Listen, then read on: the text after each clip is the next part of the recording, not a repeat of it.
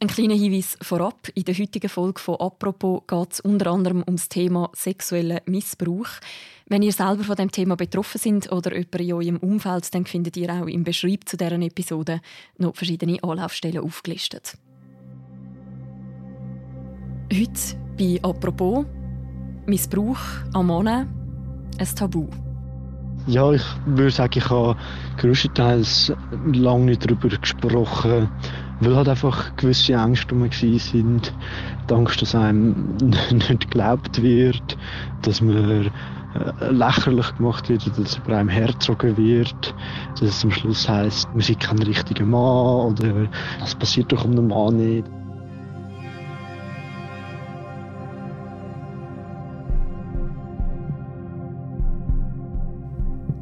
Bei einem Fotoshooting wird der junge Zürcher Luca Russo von einem Modelagent sexuell belästigt. Später kommt heraus, der Mann, der eine renommierte Agentur für Männermodels geführt hat, hat über Jahre junge Männer sexuell belästigt und auch genötigt. An die Öffentlichkeit ist das 2020 gekommen, wo seine Opfer in den sozialen Medien ihre Erfahrungen geteilt haben. Annik Hosmann, sie ist Redaktorin beim Tagesanzeiger, hat zusammen mit ihrer Kollegin Lisa Eschlimann mit zwei betroffenen Männern geredet. Was sie erzählen, zeigt, wenn Männer Missbrauch erleben, ist die Hürde, ihn zu melden, gross. Wahrscheinlich ist es so ein Tabuthema, unter anderem auch wegen, wegen der Rollenbilder, die wir haben in unserer Gesellschaft. Dass ein Mann stark muss sein, dass er sich sich und seine Liebsten immer kann wehren kann. Dass der Mann halt quasi wie gar nicht ein Opfer kann sein, sondern äh, nur Täter oder, oder, oder so etwas. Heute ist Annik Hosmann Gast im täglichen Podcast «Apropos» vom Tagesanzeiger und von der Redaktion Tamedia. Mein Name ist Mirja Gabatuller. Hallo Annik. Hoi Mirja.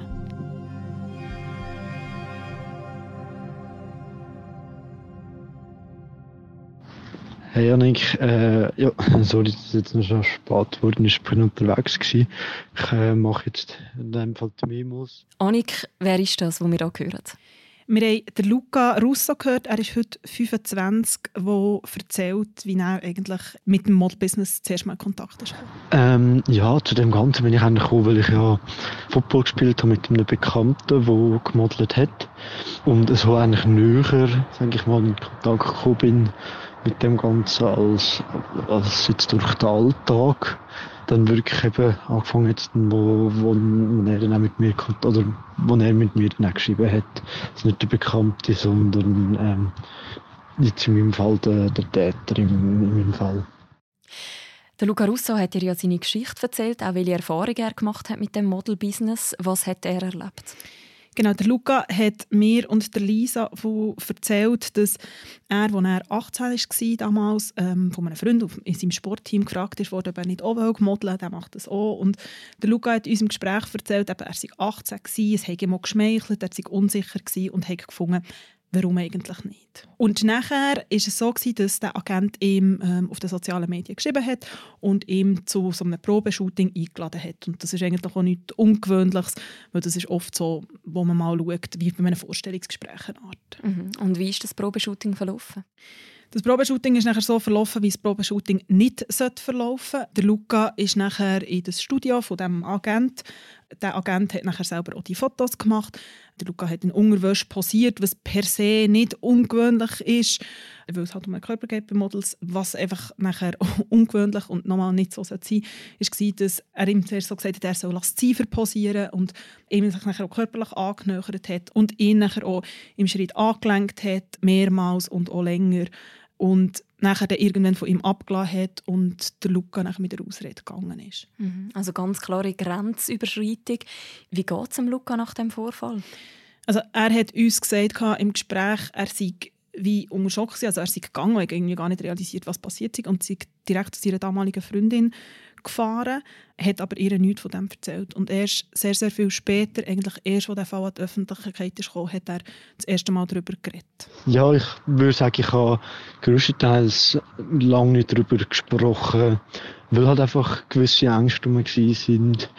Angst, dass einem nicht geglaubt wird, dass es am Schluss heisst, das passiert doch um den Mann nicht oder das hat er doch wollen, oder das hast du doch nur wollen, weil, weil du nie hast erfolgreich modeln oder so. Sind, ich würde sagen, größtenteils vielleicht auch Vorwürfe, wo man, äh, ja, man bekommt die halt irgendwie mit über und dann projiziert man das einfach auf, auf das Umfeld, weil man vielleicht das Gefühl hat, ja, okay, dann, dann werden, die, werden die auch so reagieren.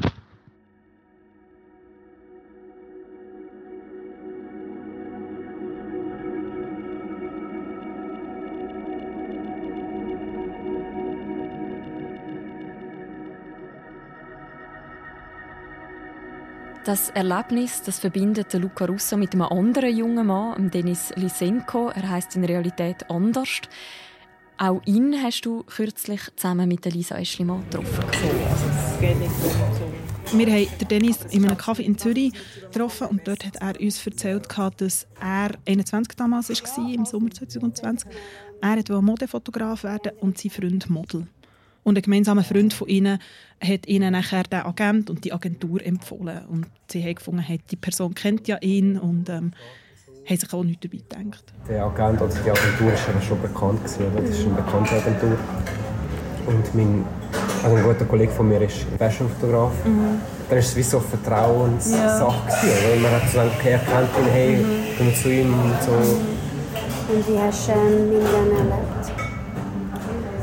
Also, irgendwie gar keine Red Flags gehabt. Also so, wo ich hätte können sagen, okay, das ist halt, also, fuck, was ist mit, mit dem los oder keine Ahnung. Auch so mega, man hat den Eindruck gehabt, er weiß, was er macht. Mhm. Oder so, mhm. hey, ja, bewusst, selbstbewusst. Mhm. Ähm, so, wie, so wie man halt muss sein, wenn man in einem Geschäft oder Business ja. erfolgreich sein will. Also hat auch einen guten Eindruck von ihm. Wie ist denn der Kontakt jetzt mit dem Agent im Fall von Dennis abgelaufen? Beim Dennis war es so, dass sie nachher auch geschrieben haben, also er und der Agent, und er hat ihn dann nachher auf, spontan auf eine Party eingeladen, wo das Probeshooting hat stattfinden Und der Dennis hat so gefunden, ja, der lerne ich noch Leute kennen aus dieser Branche, das ist doch gut. Und als er aber nachher dort ist angekommen, an diesem Abend, war er allein dort. Gewesen, hat mit dem Agent angefangen zu schwätzen. Der Agent hat ihm von seinem kürzlich verstorbenen Vater erzählt und der Dennis hat dann so gefunden, okay, ich bin empathisch, das hat er in so einem Gespräch gesagt, und irgendwie wollte trösten, irgendwie so in den Arm genommen, ich aber nie Hintergedanken gehabt, dass es nie irgendetwas anderes war. Mhm. Und so hat uns der Dennis das erzählt, er hat es irgendwie geschafft, um ihn zu blenden. Es war nachher so, gewesen, dass der Agent ihn noch angelenkt hat im Schritt und es ist nachher, so steht es in der Gerichtsakte, zum gegenseitigen Oralsex gekommen. Der Dennis hat aber nachher auch gesagt, äh, bei den gerichtlichen Befragungen, dass der Agent ihn gezwungen hat und er sei ihm auch körperlich überlegen war. Er hätte gar sich nicht können wehren Mhm. Was löst der Übergriff beim Dennis aus? Beim Dennis war es bisschen anders als beim Luca. Er ist nachher am frühen Morgen heimgegangen und er hat aber nachher sofort sich bei der Polizei gewendet. Eine Freundin von ihm hat ihn dazu ermutigt. Er war mehrere Stunden auf dem Polizeiposten. Gewesen. Er hat sich nachher um einen körperlichen Untersuch müssen unterziehen im Unispital. Ist nachher heim, hat Kleider von dem Abend geholt und hat am Tag darauf nochmal zu mehreren Befragungen müssen. Und er hat uns auch gesagt, dass das sehr, sehr belastend war weil einfach er auch immer wieder intime Details hat müssen wiederholen von diesem Abend.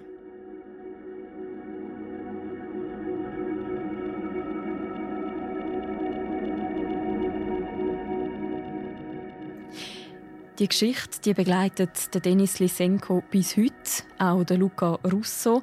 Was die beiden erlebt haben, das sind keine Einzelfälle. Das ist spätestens im Juni 2020 klar geworden. Was ist damals passiert? Es ist damals eigentlich tatsächlich über Nacht ein Instagram-Account auftaucht, ein anonymer Instagram-Account, wo ein junger Mann aufgeschaltet hat und seine Erlebnisse, seine negativen Erfahrungen mit ihm geteilt hat und aufgerufen hat, wenn man auch Sachen mit ihm erlebt hat, soll man sich melden. Und es haben sich nachher sehr, sehr, sehr viele junge Männer gemeldet, aus der ganzen Schweiz und haben ähnliche Erfahrungen geteilt. Also das ist von, es hat ganz unterschiedliche Vorwürfe gegeben, es ist von unangenehmen, aufdringlichen Begegnungen bis wirklich zu sexuellen Überbegriffen, bis zu Schändung gegangen. Und dort ist das auch wirklich medial sehr, sehr gross gewesen. Lisa Eschlimann die haben mit sehr vielen Betroffenen geredet in dieser Zeit. Und was es auch ausgelöst hat, neben diesen vielen Wortmeldungen, es haben nachher wirklich auch über ein Dutzend junge Männer Anzeigen gemacht. Mhm. Hat es in der Schweizer Modelbranche schon mal einen Fall von einem ähnlichen Ausmaß gegeben? Nein, also wir haben mit Leuten aus der Branche geredet, wir haben auch mit Leuten aus dem Justizumfeld geredet und sie haben uns alle gesagt, so etwas haben wir noch nie gesehen. Also nicht in der Modelbranche, aber zum Beispiel auch nicht in der Showbranche oder so. Also das ist wirklich ein einzigartiger Fall. Mhm. Was weiß man denn heute über den Mann, der die jungen Männer sexuell belästigt oder eben zum Teil auch genötigt hat? Also der Punkt ist, man hat ihn kennt, die Agentur war renommiert, weil er, und das haben auch Leute aus der Branche gesagt, sehr ein gutes Auge so hatte für Talent, was funktioniert auch in einem Shooting auf dem Laufsteg. Er hat mehrere junge Männer unter Vertrag, gehabt, die wirklich auch international sehr erfolgreich waren. Uns haben auch Leute gesagt, dass es auch nicht in jedem Fall so war, also es ist auch nicht in jedem Fall übergriffig war. Und der Punkt ist, dass die Männer-Modelbranche noch mal sehr viel spezifischer ist. Also es gibt eine Handvoll äh, sehr renommierte Agenturen, das sind so vier, fünf Agenturen in der Schweiz und viele von denen haben auch Männermodels, aber auch halt Frauen. Und er hat seinen Fokus auf Männermodels gelegt und darum ist er auch immer wieder kontaktiert worden von der Branche. Das heißt, wenn jemand Karriere machen als männliches Model, dann ist so ein Agent eine relativ zentrale Rolle. Genau, also als männliches Model, aber auch als weibliches Model. Also eine Agentur hat eigentlich wie eine Vermittlungsfunktion, oder, wo man nicht angestellt sein als Model. Und eine Agentur vermittelt zwischen Model und Kundinnen und Kunden. Und das geht von, sie handeln Termine aus, aber sie handeln zum Beispiel auch Preise aus.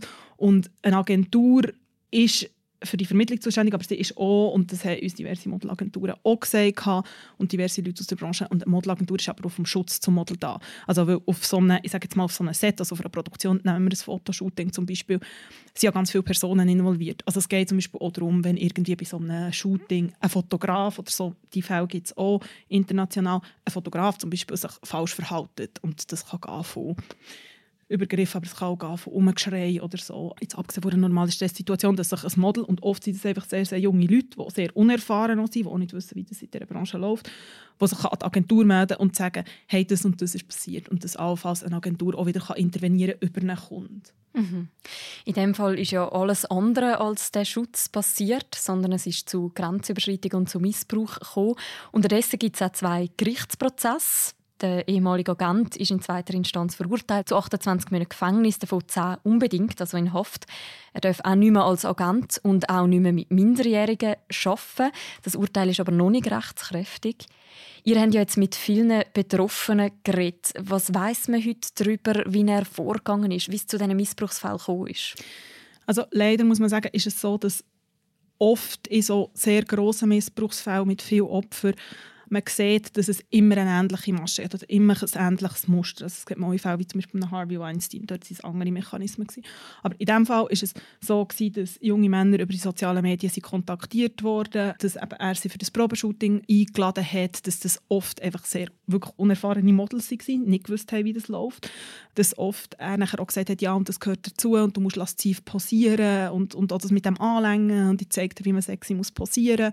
Auch Nachrichten, zum Teil sehr sexuell aufgeladen waren, also wirklich auch grenzüberschreitend und das oft immer wieder auch so das Argument ist gekommen, wenn es nachher um sexuelle Interaktionen so ist gegangen, das gehört halt dazu. Mhm. Und das ist halt das Problem in dieser Branche, wenn man nicht weiß, wie so das Business läuft, gerade bei solchen Sachen, oder in einem Modeln, ist sehr körperlich. Schauspielen ist sehr körperlich. Das ist einfach nochmal anders als ein Bürojob. Und wenn man keine Ahnung hat, wie das läuft und immer mit dem Ding, wo im Nachhinein ist es immer sehr einfach zu sagen, ja, aber die sind einfach mega naiv gewesen, sie hätten doch müssen merken, dass das nicht geht. Und es geht natürlich auch darum, dass es Machtgefälle ist. Weil es hat immer wieder auch junge Männer und auch junge Frauen, einfach junge Leute mit grossen Träumen. Und das Ding von, was mache ich, um meine Träume verwirklichen und das Machtgefälle ausnutzen. Und das war auch etwas, was zum Beispiel auch ähm, vor Gericht immer wieder ein Thema war, die Ausnutzung der Notlage. Wenn man von dem Fall hört, dann stellt sich auch schon die Frage, hat es denn da nicht Mitwisserinnen gegeben, Mitwisser, Personen, die zum Beispiel an diesen Shootings dabei sind oder Personen, die nachher die Models bucht haben. Wie war das in diesem Fall? Also was man weiß, ist, dass gerade die Probeshooting und wenn es zu übergriffigen Situationen ist gegangen, dass es wirklich der Agent war und die jungen Models. Das heißt, es ist dort niemand dabei gewesen. Die Agentur, die hat Angestellte gehabt, die haben alle gesagt, wir wissen nichts, wir wollen nicht mit den Medien reden. Also wir ganz am Anfang des Falls hat Lisa Eschlimann und ich versucht, natürlich dort irgendwie herauszufinden, wer hat von dem etwas gewusst. Uns haben Leute aus der Branche gesagt, dass man ihn als eher unangenehm empfunden hat, ähm, im Umgang eher als aufdringlich, also einfach so von der Persönlichkeit her. Und dass es auch immer wieder Models gegeben hat, die die Agentur gewechselt haben und die auch so ein bisschen waren, okay, und was gehört zu und was gehört nicht. Aber offen gewusst, dass dort irgendetwas ist, hat nach unserem Kenntnisstand niemand. Mhm. Und das hat sich auch gezeigt, es hat auch nie jemand über das geredet. Oder es gibt immer so die, selbst wenn irgendetwas gemunkelt wird, aber bis zu dem Zeitpunkt, wo der Instagram-Account aufgeschaltet wurde, im Sommer 2020, ist niemand eingeschritten, hat niemand etwas gemacht und hat sich auch niemand gewehrt. Wenn wir über sexuellen Missbrauch lesen oder auch reden, dann geht es zumindest subjektiv empfunden eher selten um Männer, die Opfer werden. Gibt es auch Zahlen zu dem, die das zeigen? Es gibt Zahlen und es zeigt auch, dass männliche Opfer in der Minderheit sind. Also es gibt zum Beispiel die Zürcher Kriminalstatistik und dort ist bei Delikt gegen die sexuelle Integrität, dort sind verschiedene Straftatbestände darunter, in jedem 20. Fall der Mann ein Opfer und in 8% von allen Fällen sind Frauen Täterinnen. Und es gibt auch nationale Zahlen vom Bundesamt für Statistik, die berufen sich auf die kantonalen Polizeistatistiken. Das geht auch sehr weit zurück. Aber wenn man zum Beispiel schaut, seit 2021 beim Tatbestand sexuelle Nötigung sind 608 Frauen und 97 Männer betroffen. Und vielleicht einfach noch zu diesen Statistiken oder diesen Straftatbeständen kleines, aber nicht unwichtiges Detail ist, dass laut dem Schweizerischen Strafgesetzbuch Männer nicht vergewaltigt werden können. Weil dort heißt in Artikel 190 explizit, wer eine Person weiblichen Geschlechts zur Duldung des Beischlafs nötigt. Und dann geht es weiter. Also, es heisst, ein Mann kann nicht vergewaltigt werden. Und bei männlichen Opfern von diesen Straftatbeständen, also zum Beispiel bei analer Penetration, das läuft alles unter sexueller Nötigung. Aber das wird einfach vor allem anders bestraft. Das ist viel, viel mehr als die Vergewaltigung. Das Sexualstrafrecht das gibt ja entsprechend auch immer wieder zu reden. Wir haben auch dazu mal eine eigene Episode gemacht bei «Apropos». Wir können ja gerne noch verlinken im Beschreib zu dieser Episode. Zurück zu dem Fall von dem Modelagent. Ihr sind ja bei eurer Recherche sehr stark an der Frage nachgegangen, welche Rolle das es jetzt spielt in dem Fall, dass eben junge Männer betroffen sind. Was habt ihr für Antworten gefunden? Also das kann immer passieren und, und am Ende des Tages ist es so egal, welche Geschlecht eine Person hat, wo das passiert. Das ist etwas, was nicht darf passieren es ist etwas, was bestraft gehört, wenn es so ist. Mhm. Vielleicht das vorausgeschichte. Ich glaube, es ist tatsächlich so, eben, es gibt es immer wieder. Es hat, vielleicht kann sich der eine oder die andere daran erinnern, an den Fall von Kevin Spacey, der mehrfach Oscar-Preisträger, Hollywood-Star, der 2017 ungefähr so Vorwürfe aufgekommen. Dort ist es um sexuellen Missbrauch an Frauen, aber auch an Männer gegangen. Kevin Spacey übrigens, die Vollständigkeit halber, ist letztes Jahr in New York freigesprochen worden und es läuft aber noch das Verfahren in Großbritannien. Und die Fälle sind aber einfach sehr selten und was Lisa Aschlimann und mich einfach auch interessiert hat oder, oder mir Fragen haben wollen nachgehen oder einfach auch das aufzeigen ist, warum ist es eigentlich so ein Tabu, dass Männer darüber reden? Weil es gibt die Fälle, sie sind in der Minderheit, das haben wir vorher darüber geredet, aber es gibt die Fälle. Und gleich wird fast nicht darüber geredet und, und es ist einfach viel weniger ein Thema. Und wenn man zum Beispiel auch die Wissenschaft anschaut, also wir haben mit Markus Theuner geredet, er ist Psychologe und Leiter von Männer.ch und er hat uns zum Beispiel nachher gesagt, die Referenzstudie, wenn es um männliche Opfer geht, ist eine Studie von 2004 aus Deutschland. Und das ist einfach sehr lang zurück und dort hat man zum Beispiel einfach auch gesehen, dass es, also die Studie kommt zum Schluss, dass es oft ein, ein ignoriertes Phänomen ist. Das ist, kulturell bedingt und auch gesellschaftlich. Und dass, wenn von Gewalt geredet wird, von körperlicher, aber auch von sexueller Gewalt, ist automatisch der Fokus auf den Männer als Täter und nicht den Männer als Opfer. Und das werde einfach auch unterschätzt, dass Männer betroffen sind, zeigt die Studie. Und der Markus Teunert hat uns nachher gesagt, dass wenn Männer Opfer von sexueller Gewalt oder von Gewalt werden, genau wegen dem, gäbe es eine Art doppelte Belastung. Also er sagt, wieso, es gäbe so die Scham von der Verletzlichkeit, von der Unmännlichkeit und es gäbe wie so eine, eine Diskrepanz zu dem Bild von der Gesellschaft, von dem Mann, der alles im Griff hat und irgendwie Gefühle im Griff und irgendwie stark ist und sowieso. Und dort gäbe es das und dann die Scham, um darüber zu reden. Und darum führe ich das so zu dieser Tabuisierung. Ist denn das auch etwas, wo dir die Betroffenen selber erzählt haben? Ja, sie, das war ein sehr grosses Thema in diesen beiden Gesprächen. Also zum Beispiel gerade auch der Luca, wo wir mit ihm darüber geredet haben, warum das er so lange nichts gesagt hat, hat er sehr stark auf das verwiesen. Also er hat gesagt, er hat sich geschämt, er hat Angst gehabt, dass ihm niemand glaube. Er sei ein Mann, dass so etwas an einem Mann ja nicht passieren dürfe dass er ausgelacht werde, dass er unattraktiv vielleicht nachher auch sei für eine Partnerin. Und Dennis hat noch einen anderen Punkt gebracht. Und zwar hat er gesagt, er hat sich so Vorwürfe gemacht, warum er sich nicht gewehrt hat. Warum hat er nicht zugeschlagen? Warum hat er nicht, wenn eine Flasche dort war, irgendwie in gehauen mit dieser Flasche? Und, und so die Vorwürfe kombiniert mit dieser Scham ist einfach sehr ein grosses Tabu immer noch. Du hast vorher gesagt, eben auch beim Luca hat das wie so gewisse Diskrepanzen mit dem Selbstbild ausgelöst.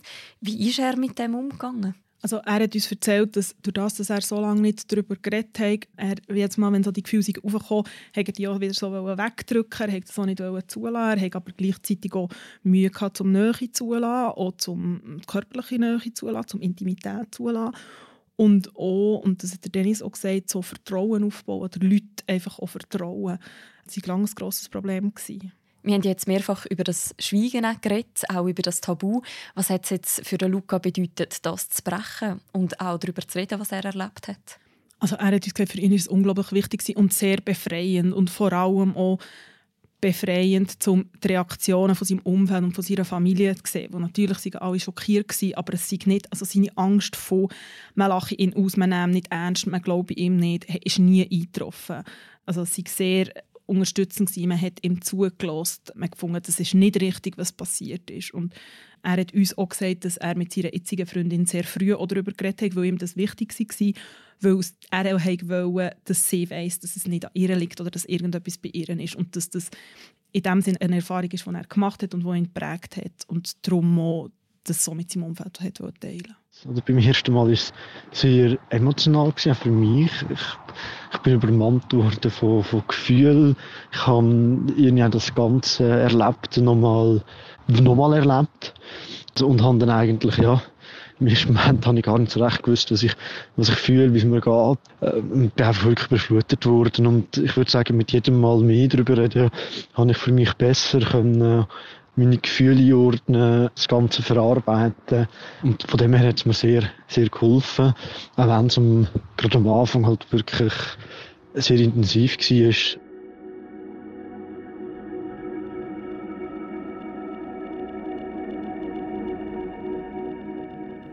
Was hat jetzt das Urteil für Sie für eine Bedeutung gehabt?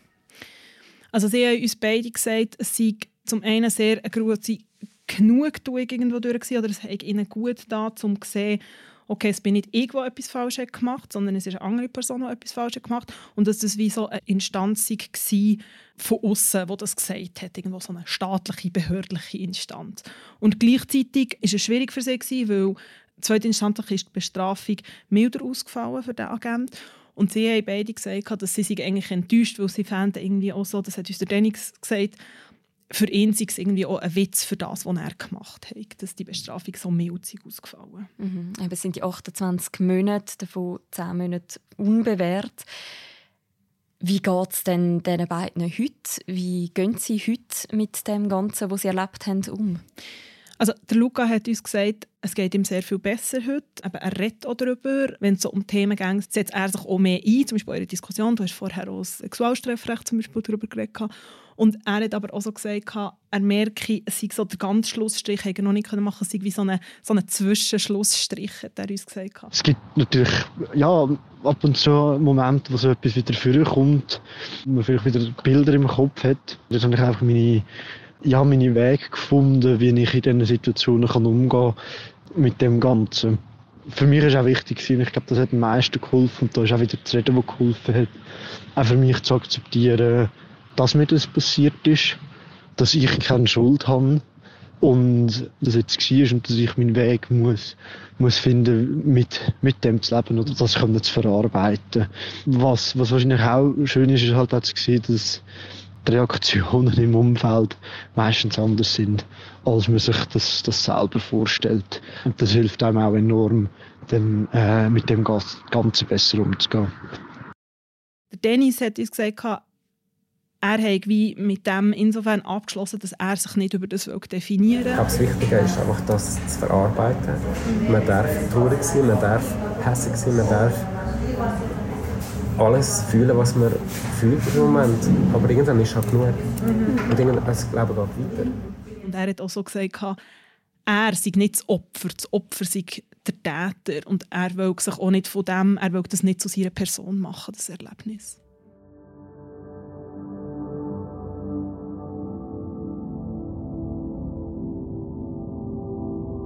Danke vielmals, Annik, für das Gespräch. Merci dir, Mirja. Die ganze Berichterstattung von Annik Kosmann und Lisa Eschlimann findet man natürlich auch noch zum Nachlesen auf der Webseite und in der App vom Tagesanzeiger und von allen anderen Tamedia-Titeln. Wir verlinken das auch gerne noch im Beschreibung zu deren Episode. Und die eine oder der andere hat es schon gehört, wenn man noch kein Tagi-Abo hat oder noch kein Abo von einem anderen Tamedia-Titel, dann kann man das auch drei Monate jetzt testen als Podcast-Hörerin oder Hörer zum Preis von einem Monat. Alle Infos zu dem findet ihr auf tagiabo.ch. Und die nächste Folge von uns, die hören ihr morgen wieder. Bis dann, macht's gut. Ciao miteinander.